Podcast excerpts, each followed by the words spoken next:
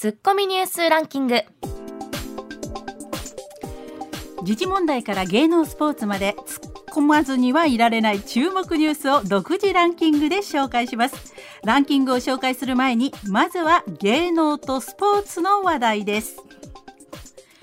プロ野球ヤクルトの村上宗隆選手が昨日広島戦でソロホームランを放ちプロ野球史上最年少の22歳で40号ホームランに到達しました。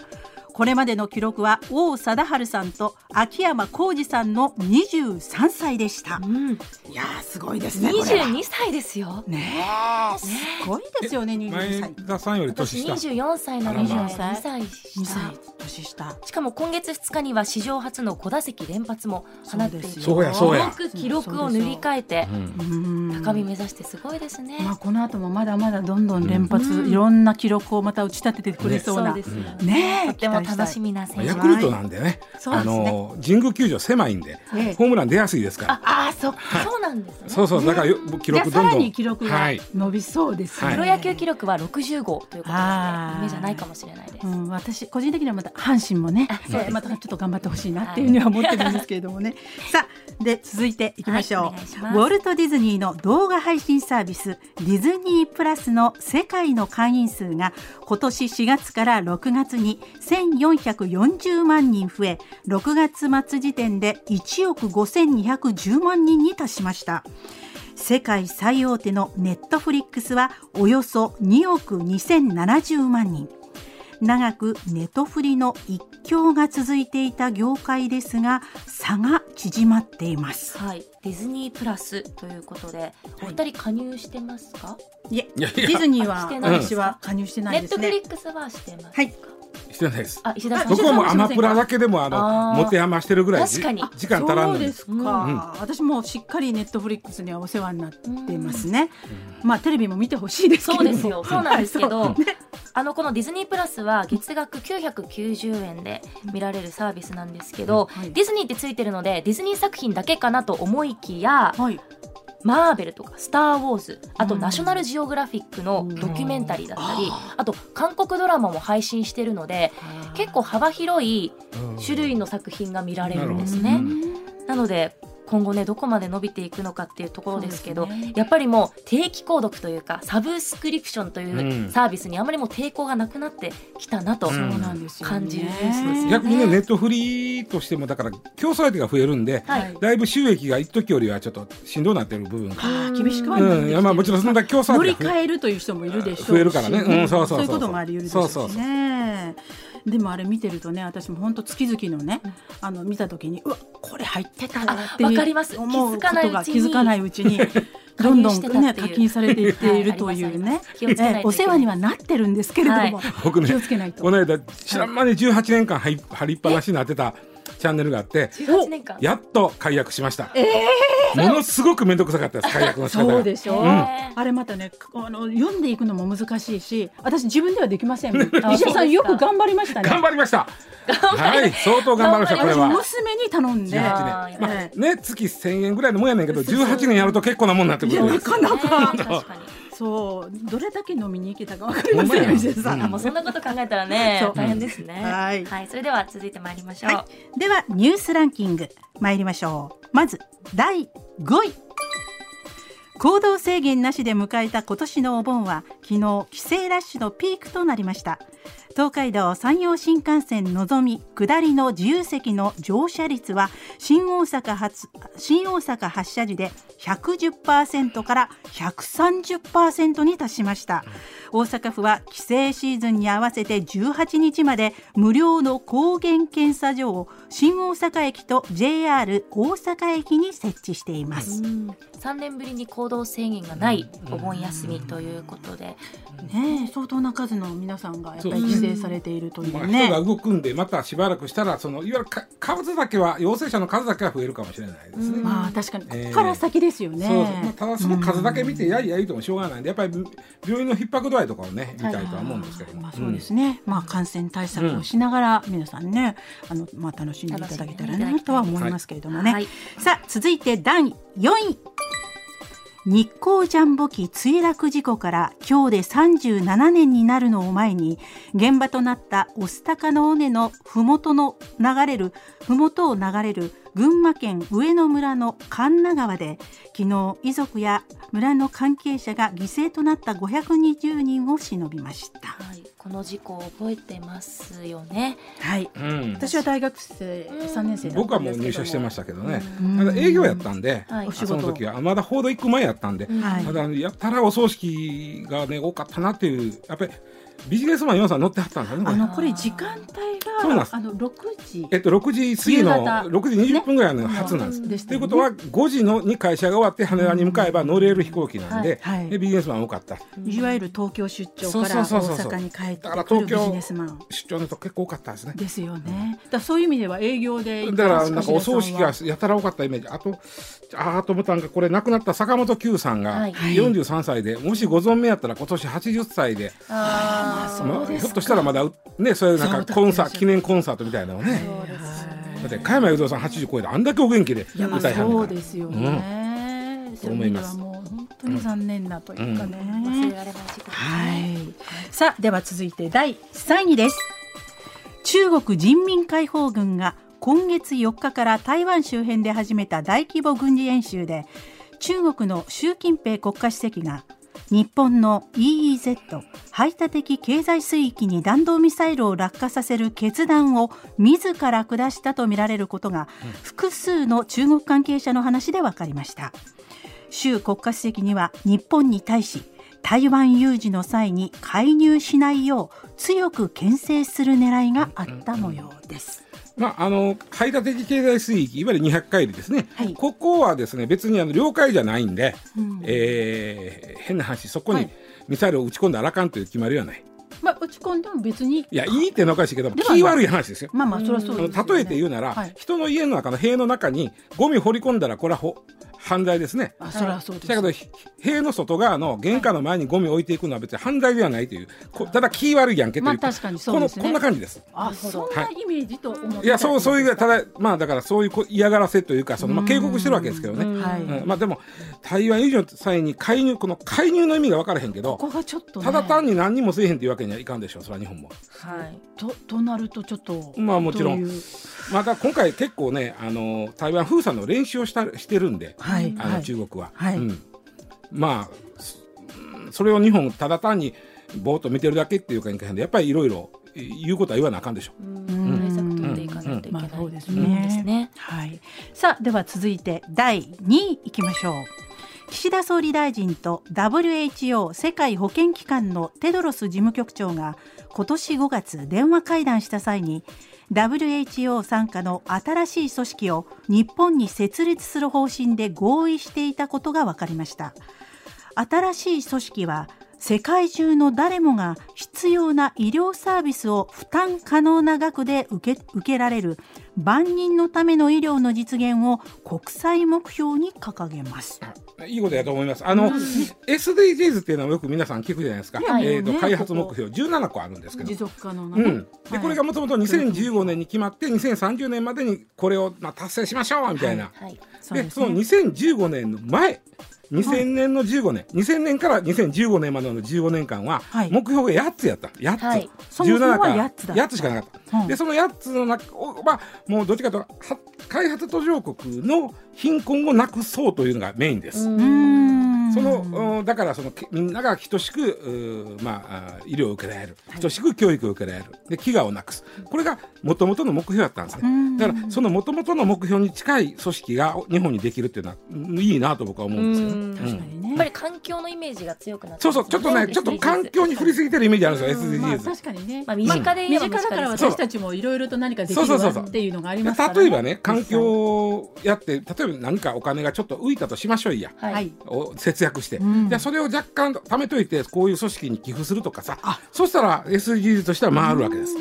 それはすごい大事な、ね流れですよね、そういう意味ではね。うん、なんかそういう工夫もしながら、うん、私たちにもできることってありますね。すね。はい。さあでは続いて第1位は旧統一教会との関わりについて自民党や党所属の議員の説明が不足していると考えている人は89.5%に上ることが共同通信社の世論調査で分かりました。かなり高い数字というか、まあ妥当ではあると思うんですけど、うん、まあ、90%、あの、世の中の人はよくやっぱり見てはるなというふうに思います。えー、自民党の人でね、例えば統一教会の下部組織やって知らんかったとか、はい、中にはね、あの勝共連合のお世話になってて、はい、えー、下部組織で知らんかったなんていう政治家、勝共連合は統一教会の中の最も大きな下部組織な。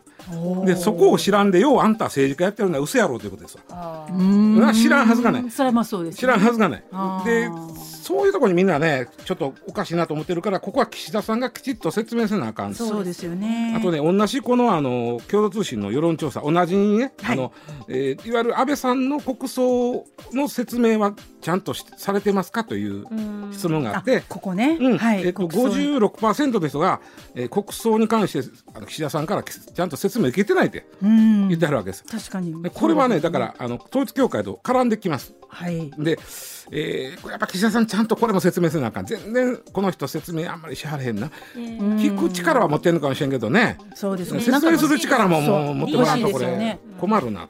具体的にやっぱりね表明はしてほしいなというふうに思いますね。はい、さあこの後は深掘りツッコミ解説です。前田遥のええな MBS ラジオがお送りしています。さあ続いては石田さんのより深く突っ込んだ解説を聞く深掘りツッコミ解説です。最初の解説はこちら。批判を受けて早くも方針転換です。マイナ保険証、患者の負担が増える診療報酬の加算を見直しへ。マイナンバーカードと一体化した健康保険証、マイナ保険証を使うと、患者の窓口負担が増える診療報酬の加算について、厚生労働省は10日、廃止すると決めました。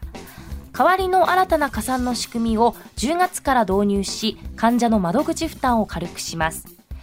現在はマイナ保険証で受診すると3割負担の人は初診時の支払いが21円追加されますが10月からは6円に引き下げられます。一方で従来の保険証を使った場合は9円から12円に負担額が引き上げることとなりました。岸田さん、はい、このニュースえっと、このニュースね、ちょっとややこしいんですが、その前に、マイナンバーカードを持ってる、マイナンバー保険証にしてるとかいうことがあるんで、はい、さっき聞いてたら、関岡さんはまだマイナンバーカードを作っていない。はい、作っておりません。えー、安心してください。まだ世の中の多数派です。あ、そうですはい、世の中の人は今46%マイナンバーカード持ってんの。あ、まだ半分いってないんですか？いってない。実は。いってない。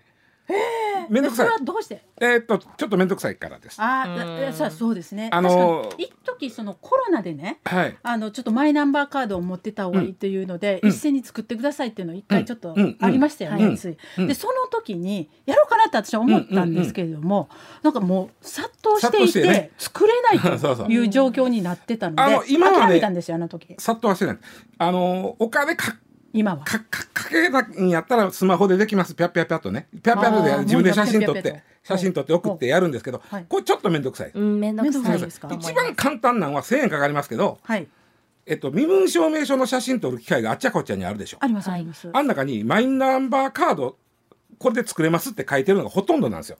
へそこを行ってあまずね家になんかはがきみたいなの来てたでしょえ出ましたよ。あのはがきは持ってますでしょ、う？ん、あのはがきを持ってそのえー、写真撮るとこ行って、はい、パシャって撮って、はい、選んで、うん、でその、えー、はがきのあのバーコードをピュッと当てたらそれでもあとほっといたらそうなんですか？そこからもうそれはあとはねやあの役所からねできましたから取りに来てくださいという連絡が来ます。いやなんかそれちょっと怖い感じしますけど、いやそうそうなんですか大丈夫。1000円かかりますよ。その、うん。千円はかかるけどあでもそんな簡単にできちゃう、はい、それそういう機会がじゃああちこちほぼほぼ身分証明書を作るあの写真あるじゃないですか、はい、あれほぼ対応してるはずです、いや知らなかったでまあそれが一番簡単。であとあの前前田さんはあのまだマイナンバーカードを保険証にしていないと言いましたね。そうです。これはもう至って簡単でいろんなやり方ありますけども、うん、えー、ある程度こう、まあ、都会とかやったらセブンイレブンの ATM あるでしょ、はい、セブン銀行やつ、はい、あそこにマイナンバーカードの保険証にするというボタンがあるんでピッて押して。簡単じゃないですか。押してそのマイナンバーカード持ってるわけですね、はい、それを入れます。入れて、あの4桁の暗証番号自分で決めたでしょ、はい、あれを打ち込みます。ならはいできましたそのまま帰ってきた。それでもなってます。その前それ前もう保険証保険証に使えます。マイナンバーカード自体がもう保険証にのに使えそういうことです。そういうことです。になってまあ、マイナンバー保険証にも使えるというカードになカードになって帰ってきたと、もうそれは瞬時です。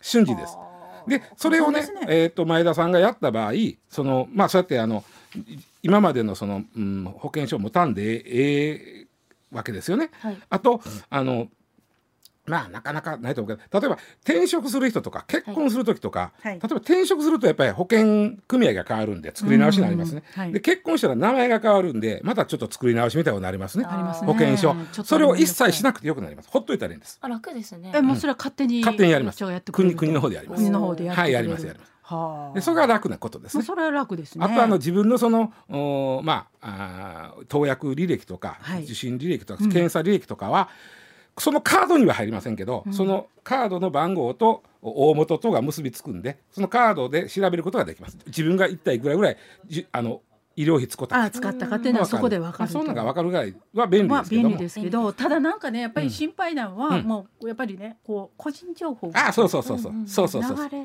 そうです、ね、そのリスクはあるから皆さんやらないんです。けど、ね、今のところはあんまないんですけどもあとねその普段健康保険証を持ち歩くのはまあ病院行く時とか持ってきます、その時にマイナンバーカードを持って行った時にもし落としたらどうしようという気分にはなるでしょ。う確かに。健康保険証は落としてもそんなにまあ会社に言うて、ねうん、そうですよねだから一括ですもんねいろんなものが入ってる。そうなんですよね。番号が怖さがありますね。そうなんですよ。番号は裏に書いてあるしね。そうですよ、うん、落としたらえらいこと。そうそうそうそう。だそれがあるんでなかなか皆さんせへんのともう一つメリットを感じないという。まあただね前田さんこれ、ね、さっき言ったやり方をピュッてやると七千五百ね、ポイントもらえるんで、ね、うん、やるのも簡単かなっか思んですけど。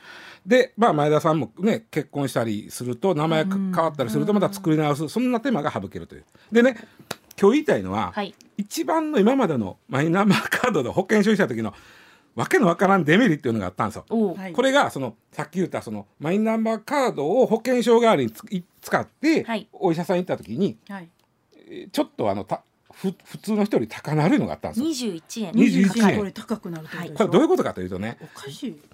どういうことかというとね、はい、あのこのマイナンバーカードを保険証に使おうとすると、うん、お医者さん側でそういうう機械がいるわけです。ああ、私耳鼻咽喉科にね、うん、行った時に、うん、もう置いてありました。置いてあった。置いてありました。そうそうそう。機械が。でもまだね、えっとね、三三件に一件ぐらいかな。私も見たことないです。うん、え、その機械にピッて入れればピッて向こうが渡したらピッてやってくれて、ね、はいもうこれであの保険証確認しましたって。いう、あの毎月1回は保険証確認するでしょ？うやりますあの時のそれ持っていったらピッてやってはい終わりはいできましたっていうなる。で向こうにその機械買うてもらわなあかんねん。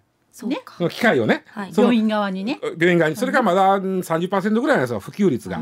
でそれを国が普及させたいんで、はい、どうしたかというと、はい、機械を入れた病院、うんがあります。はい、で、まあ、結構高いの。百貨とかやっぱ100万ぐらいすんねんあの顔認証システム付きとかあるから、えー、そんな大してあれなんですけどいやあの箱だけ見るとね、まあ、システム全部入れたら。ああそういうことか、まあ、数十万から100万ぐらいすで入れたとこはじゃあどうするか言ったら、はい、あのピッてやった時にそのピッてやるねあの保険証として確認した時に、はい、あのその人から21円養蚕あのもらっていまあ、これ3割負担なんで実際その3倍やから65円ぐらいか65円ぐらいその65円も取られぐらいそのいやいやそのうちの本人負担は3割やからね。まあまあ確かにそうなんですけど本当はそもそもはそう、うん、65円か70円ぐらいかを、その病院がもらえるようにしたわけ、あ病院にね。そのシステム入れたとこはその初診のたびにあなた70円入ってきますよと、はいはいはい、その70円が入ってくるうちの3割をそのマイナンバーカードを保険証にしてる人から取ってたんです。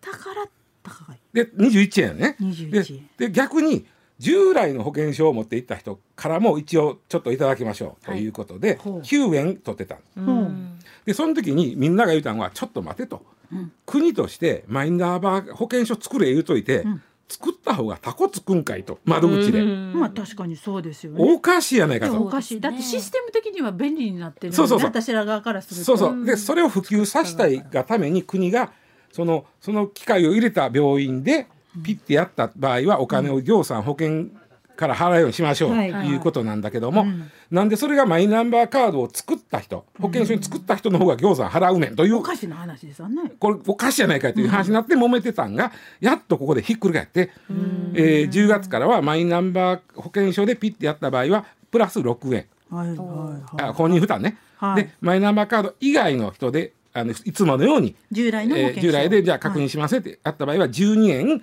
病院側は行さんもらえるようにしたわけ。あまあこれ3割負担からその3倍やけどね、実際病院がもらえるのは。でなってやっとこれでまあ話として筋としては、まあそら作れ言うてんからそっちの方が安せなあかんやんか。はい、ね、まあそりゃそうですね。ね。ただただこれどっちにしても患者側としたら損する話なんですね。どっちにしてもそもそもがそうじゃないですか。いやそれやめてもらうことはできないんですか？逆に。だから国としては普及させたからこれ入れた方がお宅得ですってと言いたいがためにしたわけ。得ですってそもそも損してるのにこっちとしたら。得得の分をこっちから取んないなんかどっちにもいい顔しようとして失敗したみたいな。ねえ。うんでちょっと面白いなと思うのは人間ってね損よりあ損の方が得より2倍強く感じるんですね。損より1万円の得より1万円の損の方があのベクトルは倍ある。まあ確かにそうですね。もう損した感満載ですよね。そんな。だからだから今回初めてマイナンバー保険証にせへんだら損やでというふうにしたわけですこれ。わずか6円の差ですけど。いやそれも大きいですよ。損ということでちょっとでもマイナンバー保険証を増やそうということでもあります。ただそれで増えるんですかね。いや、まあ、いや面倒くさいのと、さっきまだメリットがほとんどないんでね。もうはっきりとそのメリットがね、見えてきたんですけど、僕は若い人ほど今後結婚とか転職とか。という意味での書き換えの手間が省けるという意味ではメリット僕は若い人はほどあると思うけどね。はい、私でもえっと、マイナンバーカードってコロナともつながってるじゃないですか、うん、コロナのあのあれあのあのワクチン、はい、ワクチンと、はい、で娘がですね、うん、あの仕事でね営業の仕事してるんですけども、ただその相手先の会社に入る時に、マイナンバーカードをかざさないと中に入れないでそれをピッてやればそこに情報が全部入っているというそのワクチン何回打ってえファイザーなのかモデルナなのかそんなのもすぐ分かるようになっていてそれを相手の方へちょっと提示しないと入れないというような会社があるというふうに聞いたんですほんならもうそれが嫌やったらねあのあアプリアプリでもそれでありますから同じ機能。それだけに機能を絞ったアプリがあるんで。それの方がいいかもしれない。あ、なるほどね、アプリで3回打ったんが分かるというアプリがあるんで。それを使って。それそれでいいかもしれない。うん。うん。ね、今後普及していくのかどうなのか、まあまあ、っていうかねこれ全部なくすつもりなんであの国としては普通の保険証近い将来なくすつもりなんで全部こっちにしたい。これうん、これねちょっと時間ないから言うけどこれはマイナンバーカードの一番の狙いっていうのは、うん、誰がどんだけお金持ってるかを把握することなんですよ、結局そういうことですよね。ね。それと健康保険証が紐付くのはどういうことか言ったら、はい、金持ちからは養蚕医療費を取ろうということなんです。ああ、そういうこと。最終的にはここに持っていきたい。うん、だからお金持ちの人はちょっと困るな、それは。僕らあんまり困れへんけど、まあ、お金持ちの人は困る。うん、そっちこに持っていきたい。まあ確かにその税金をきちっと管理できるっていうところもあるってことですよね。いろんなあのまあ国の審議会なりが言ってることをぐっと足して見ていくと、はい、これをしたいなっていうのは分かります。つまりその人のどれぐらい資産持ってるか分かった上で医療費を持ってる人から養蚕取ろうということそのための,、あの保険証をマイナンバーカードの紐付けなんですこれ。はうん、ということです。はい、じゃあ続いてのニュース参りましょう。日本の食料自給率38%に微増というニュースです。農林水産省は5日、2021年度の食料自給率を発表しました。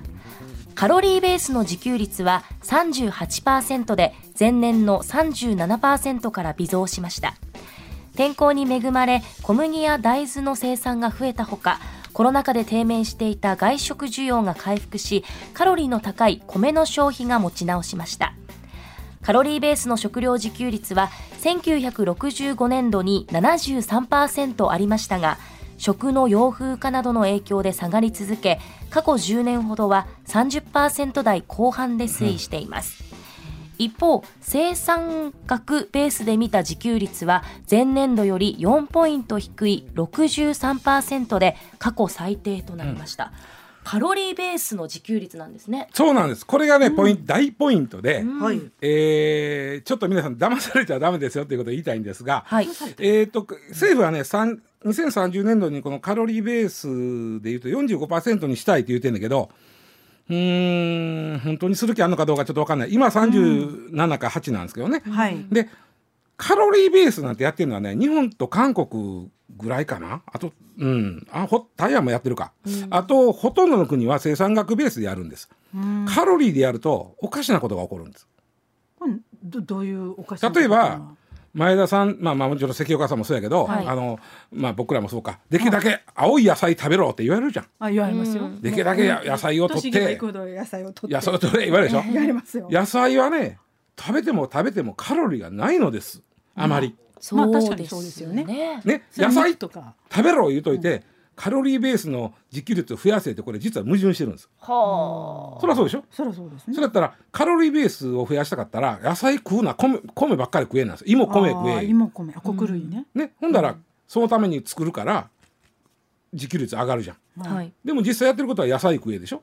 ああ言ってることおかしいんです。なぜ？なぜですか？ここはどうしてなんですかね？その前もう一つ、はい、カロリーベースでいうとそのお肉を食べると、はい、実はカロリーベースは下がっていきます。お肉は高いんですよ。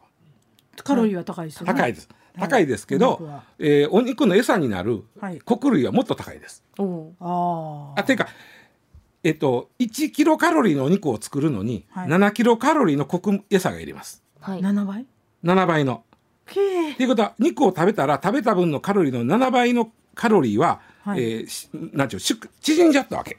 おはいはいはい、まあ、まあ、これはまあ肉は食え食え言われてへんからあれやけど、はい、まあ、野菜が一番おかしいでしょ。野菜食え食え言うといて、ね、カロリー低いやないかやと。はいはいはい、ね。でこれなんでこんなことになったかと言いますと、はい、実は昭和40年ぐらいはからだんだんあの、えー、いわゆる日本人ってお米食べへんなってきて、はい、食の洋風化が進んでですね、はい、お米が余り出したわけです。ね、でそれで政府はどうしたか言ったら減反ということを言い出した。減反っていうのはあのお百姓さん田んぼあんたとこの田んぼこれもうもうやめてとお米作るの、うん、やめてくれたらお金渡すわと、うん、あともしくはやめて例えば他のもの作ってくれたらお金渡すわと、その他のもんは、まあ、小麦はいいんですけど小麦はあっちゃこちゃで作れないんで、はい、うんまあ例えばそれさっき言ったようにその家畜の飼料を作ってくれたら、うん、お金をちょっと助成しますよ。ねね、うん、いう話になったわけ。ね、2018年まで減反やっとったんですよ。もうだからつい最近まで減反やってて、ね、年前やってた。うん。その都度減反政策にお金がいったわけ。はい。ね。でそのお金をまあ予算取りするためにですね、はい、出てきた話です。我が国は食料自給率が低い。うんうんこれはもし,、ま、もし戦争でも起こって中国に囲まれたら入ってこなくなるでしょと、うん、実際そんなこと起きるとは考えにくいんだけども、うん、でそう困るから自給率上げとかなあかんのだと、うん、そのために、えー、お百姓さんに助成をしてお金を出してそのいろいろ作らなあかんのだと。一方で、米作るないといて、うん、他のもん作らなあかん、はい、そのお金がいる、そのロジックとして自給率が低いって言い出したんですよ。はあ、えー、そんなんそもそもから低いの分かってたけどいきなりそこを強調しだしたってこと、ね、生産額でいうと、うん、他のもの作るわけやから、はい、生産額はそんなに、まあ、落ちていきますけどね、言うほどじあのエネルギーほどは落ちない。はいはいはい生産額でいうともそんなに落ちないのに、うん、えー、エネルギーカロリーベースで言うてもいいからぐんと落ちたわけ。米作るのをやめて他の野菜作ったから。ああそっか落ちるじゃんトンネルの落ね。はい、で落ちたからこれやれこっちはお金いるで言うて、うん、予算取り農水省がするために編み出した言い方なんですこれ、はあ、カロリーベースっていうのは。もちろんありますよ考え方としては、はい、日本ぐらいやでっていうのはその玄関政策にお金使ったからです。それがそういうことだったんですね、うん、これね。うん、最後に言わせてもらいたいのは僕らは何まあそれとは言うてもやっぱしその、はい、さっき言ったようにそのもし万が一の時に日本人が日本人の食べ物を自分らだけでね、はい、賄われへんっていうのは問題があるわけやけど、ね、いやそもそもそうですよね、うん、だってまあここのね、今ウクライナの問題もあって、うん、まあ小麦とかそういうのも入ってこない、いろんなものがね、やっぱり輸入に頼っている日本ですから、それこそ何かあった時にこう、自分たちで食べていくっていう力ってすごい弱いですよね。まあでもねあの大丈夫です。あの日本の場合あの野菜食べれ。野菜。野菜でもなんか触れたら噛めへんのよ別に。でだっていっぱいあるから。でそれより問題なのはね今ね食品ロスでどんどん捨ててるでしょ？はい。捨ててるでしょ、はいえー、人間人間っていうか日本人一人当たり年間45キロ捨ててますね食べ物を。足りない話ですよね。ねえー、でこれをやめりゃ、うん、減らしゃ、はい、自給率上がります。はい、じゃこれ減らすためには私たちが普段残したらあかんってことですよね。残したらあかんっていうかその余計なもんね分かりやすくとバイキングでも食いきれんほど取ってこないことです。まあそういうことですよね 言ったら。あのカロリーベースの計算式っていうのは国民一人当たりのおこあの熱量カロリーと、はい、がそのまあ分母、はい、でそのうちあのどんだけそのうち国産で賄ってるかが分子です。はい、で分母の国民一人当たりの熱量っていうのをの中には食品ロスが含まれてるわけです。ああ分母の中に。分母の中には、はいはい、当然含まれてますね。はい捨ててるのも食べてるのも一緒ことになってますから。ですもんね。でこの分母を縮めたら当然自給率上がるんです。カロリーベースの。分母は言ったようにロスを減らしたらちこなります。まあでもある種、まあ、私らもう贅沢病というか、はい、になっているっていうことですよね、うん、そういう意味においては。そうそうそうあとねそのよく言われるのが、あのー、3分の食品の3分の1ルールってちょっとこれだけ覚えておいてほしいんですけど、はい、えー、食品っていうの3分の1ルールっていうのがあってね僕ら、はい、まあ、関岡さんも、はい、まあ普段スーパーでこれ知らず知らずにやってるんです。何をやえー、例えばねある食品を作ります、はい、まあ生鮮食料品じゃないイメージの方がいいかな。まあ、まあパンとかそのまあゼリーとかプリンとか何でもええわ。はいはい、でこれをね、え例えばそうやな、まあ、分かりやすく6か月間賞味期限があったとしましょう。作った時点で。はい。はい、で3分の1は作った工場と、うん、作った工場がまあ言うたらもらえるんです。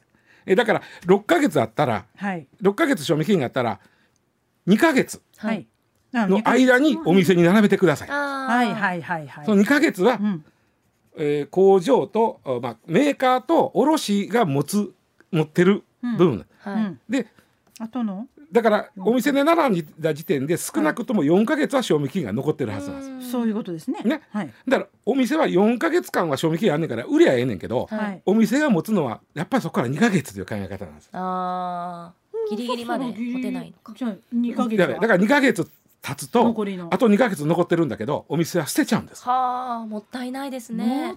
もったいない、ね、時々ね、ジュースとかめっちゃ安い時あるでしょ。あります。50円とか。あれはまだ2か月残ってんのに捨てるぐらいやったら安売ってないというやって売ってるわけ。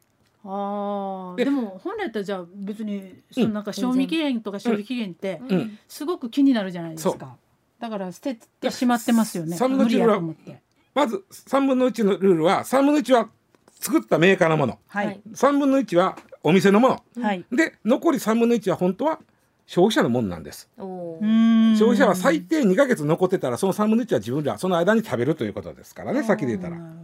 だけどもう店側が残りだから2か月を切ってまうと捨てちゃうんです。そか。でそこをねちょっと直したら随分食品ロスは減ります。そうですね。はい、そうですね。うん。もうちょっと安売ってもらうとかね捨てるぐらいやったら安売ってまあそうですよね。買いますよね、うん、まあ店もいろいろ事情があってそれはできないわけですか、まあ、しづらいんでしょうねじゃ私たちは残さないようにしっかり食べるということが大切ですね。そうですそうです。はい。じゃあここでお知らせ挟みます。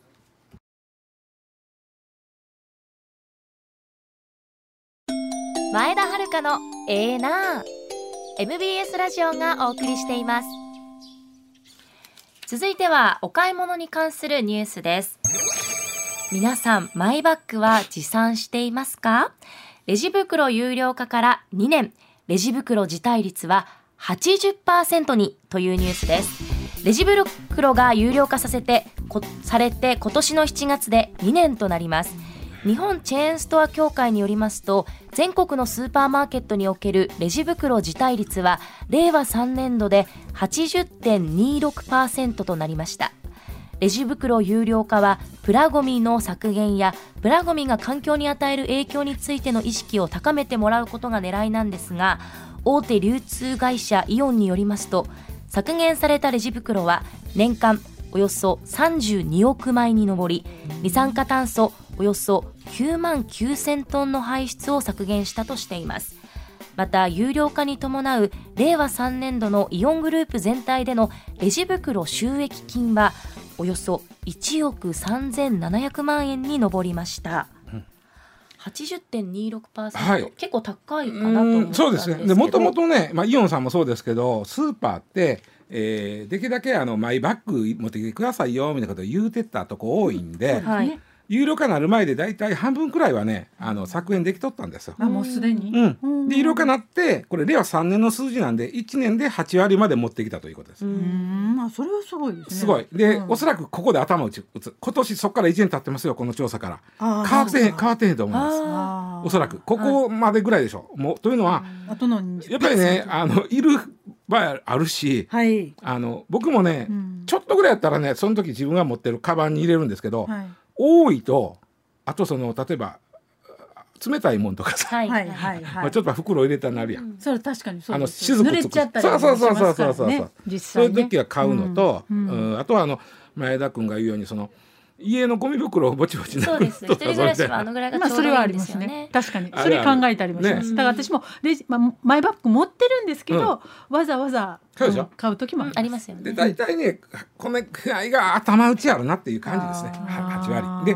で、えー、面白いなと思うのがその、えーまあ、売ってるんですよレジ袋で、うん、で通販で買うと大体1枚1円ぐらいさ100万100円ぐらいで売ってますわ、はいはい、そう何せえへんねでまああのイオンさんは1億3700万円、まあ、ある種節約になってこれはまた環境保全運動に寄付するってはるんで、うん、まあ、その流れはええなと思うんですけど、ね、さあ、えーまあ、そこでですねちょっと皆さん一つだけ、えーまあ、お勉強このコマーシャルの後にしたいと思うんですけど、はい。はい。はい、行動経済学という学問がございまして、えー、先ほどのあの徳はあ損は得の倍ほど感じるというのは行動経済学なんですよこれ。うん、で同じようにこの、うん、このレジ袋にも行動経済学がちゃんと使われておりまして、えー、デフォルト化という言葉を後で説明したいと思うんです。はい、えー、じゃあこの後コマーシャルがちょっとあるんですね。一旦時報挟みます。はい。はい、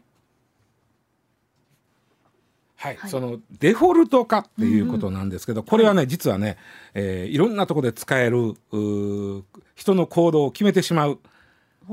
えー、やり方なんです。デフォルトデフォルト化、はい、で、えー、このレジ袋に関しては完全にこの行動経済学でいうところのデフォルト化っていうことを使ってやってます。これは何かというとその人にその人にやってほしい行動をあらかじめ初期設定させてしまうことなんです初期設定させて、うん、レジ袋で言うと、レジ袋はいるかいらんかというので言うと、はい、いらないという初期設定をした方がみんなそんだけ減りますね、はい、レジ袋、うん、レジ袋いりますを初期設定にしてしまうと、うん、減らないですよね。まあ当然そうですね。だからいるかいらんかという議論今までしてなかあんまりしてなかったのに、うん、このレジ袋2年前にレジ袋有料化の時にこの話が来た時に、はい、経済産業省がやったことは、うんレジ袋はいらないという席設定を日本人に植え込もうということです。はい、はいはいうん、どうしたか、うん、簡単です。レジでレジ袋いりますかって言うんです。あ、聞かれますね。聞かれます。というと、聞かレジ袋いりますかっていうことは初期設定がいらないになってしまってるわけです。いりますか？あ、初期設そうです。うん。え？初初期設定？初期あのいらない。いらないいらないいらないになってるからわざわざいる方いるって言わなあかん。いるいるっていうこと言わなあかん、これね最初ねあの、えー、経済産業省やったかな？環境省やったか経済産業省か、はい、実験したんですよ、えー、まずこんなやる前に自分とこの、えー、省内にあるコンビニで、はい、まず並んで物を買いますやんでみんな家具持ってますやん、はいはい、その時にレジ袋いりますいりませんっていう、はいあの両方のカード作ったんですよ。はいはい、あの2つの店で、ねはい。はい、片方の店はいりますカード、はいはい、片方の店はいりませんカード、うん、作ったんですね。はい、そしたらいりますカードを作った方が減ったんです。つまりいりますっていうことを言うということは、はい、その人の初期設定はてか本来はみんながいらんとなってるのに俺はいるんだと。ああ前提がいらないっていうことで全体がいらんのになってるのに、ね。うん、俺はいるからいりますカードを入れる。いるっていうことがなんか特別というか。そうそうそうそうそう。いうことですね。そうそういらんが初期設定になるわけです。はいはいはい。前提になっちゃってる、ね、だから今みたいに僕あなたはその、えー、レジ袋、えー、いりますかって言われたら。それはいいよじゃなくて、うん、あまあ俺初期設定いらんやなみたいな「いやいいです」ってなる、そもそも。あまあじゃない、うん、これがねあの行動経済学で初期設定というかデフォルト化っていうやつなんです。これを使うと結構人を動かせるんです、で人ってそういうもんなんです、ね、あそうなんです。行動経済ことを。はい、行動経済学ってその人はあんまりあのうん、賢くないでおかしいかな。そう割とあの動きやすい。単純。単純で動きやすいっていう方にあ損得もそうなんですよ。ものすごくこれ損得を発見した人はこれだけでノーベル経済学賞をもらったんですよ。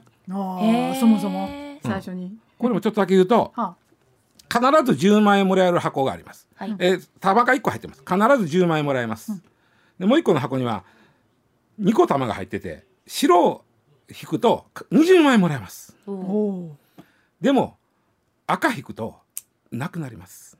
ゼロです。うんうんこれ期待値は10万なんですよ。はい、でこっちは必ず10万もらえます。うん、でもう一個の箱は0か20万ですと。うん、であなたはどっちの箱を選びますかって言った時。10万。でしょ、うん、10万。まず全ての人は10万選ぶんです。確実に欲しい。確実に欲しい。のと、はい、ゼロが嫌だから。損したくないから、損したくない。得のことあんまり考えない。あその逆が面白いんですよ。必ず10万払ってもらいますここの箱には玉が1個しか入ってなくてこれを引いたら必ず10万払ってもらいます、はい、こちらの箱には玉が2つ入ってて、白を抜いたらもう払ってもらわなくて結構です、うん、ただし赤を引くと20万払ってもらいます。いう場合は必ず2個入ってる方をみんな選ぶ確かにそうですね。ほら先と買っちゃったでしょ。だってラッキーになるもん。そう場合によっては払わなくて払わなくて確かに。絶対損するのと、うん、損せえへんかもしれんとなった時は、うん損せえへんかもしれん方を選ぶんです。だからさっき言ったように期待値は一緒やから本当はおかしい数学的にはおかしいわけです経済学的には。おかしいのに必ず人間はこういう行動を取るということで人間は損の方を強く感じるということを発見したいということだけ。確かにってなりますね。まあ、こんなが行動経済学なんですけど、あの初期化をすると人間の行動を決められるっていうのがあってね。それで言うとねちょっとこれ僕怒られるかもしれんけど僕はずっと普段思ってることなんだけど、うんはい、えっと、もし今あの免許証を持ってたら見てもらいたいんですけどね。免許証の裏見るとね、えー、臓器移植のことでこう書いてあるんですね。えー、私は脳死及び心停止した場合えー、心停止した死後いずれの場合でも移植のための臓器を提供します。2番目が心臓止まった場合はあの移植の心臓止まった場合だけ臓器提供します、はい、でその時臓器提供しませんって、どれかに丸してくださいってなってるんですね、でこれはねしないのが前提になってるんですよ。あそういうことか。あなだから私はどんな場合でもなくなったら臓器を提供しますに丸するか、心臓止まった時だけ臓器を提供しますに丸するか、提供しませんに丸するかってなってるんですけどもっともっぽいんですけど、こうすると税金提供しないというのが初期設定になっちゃってるんでどうしても臓器提供が進まないんです。なるほど外国なんかはしませんしかないんです。はあ。だからだからしませんにわざわざ丸するということはその人あなたの初期設定はするですよねっていうことです。そういうことですね。うん。だから臓器提供する人が多いんです。じゃあ初期設定を国に結構変えられてしまうと国民はそうそう。ままと動いてしまうそうそうそうそう危険性もありますね。えまあ、まあだから気ぃつけとかんと初期設定って結構人は引っ張られるんで。引っ張られますね。そうですね。でちょっとこのレジ袋の話で言い方言いたかったのはそこで。だまあ知らないうちに操作されてしまっている可能性臓器提供に関してはちょっとこうあまああんまり一概に言えんとこある。とだけはちょっと言い訳させてもらいたいんですけど、はい、ただ外国は初期設定を臓器提供するにしてるんで、うん、多いっていうことです。うん。なるほどレジ袋からそういった、そうですね。背景があるとは、ということですね。はい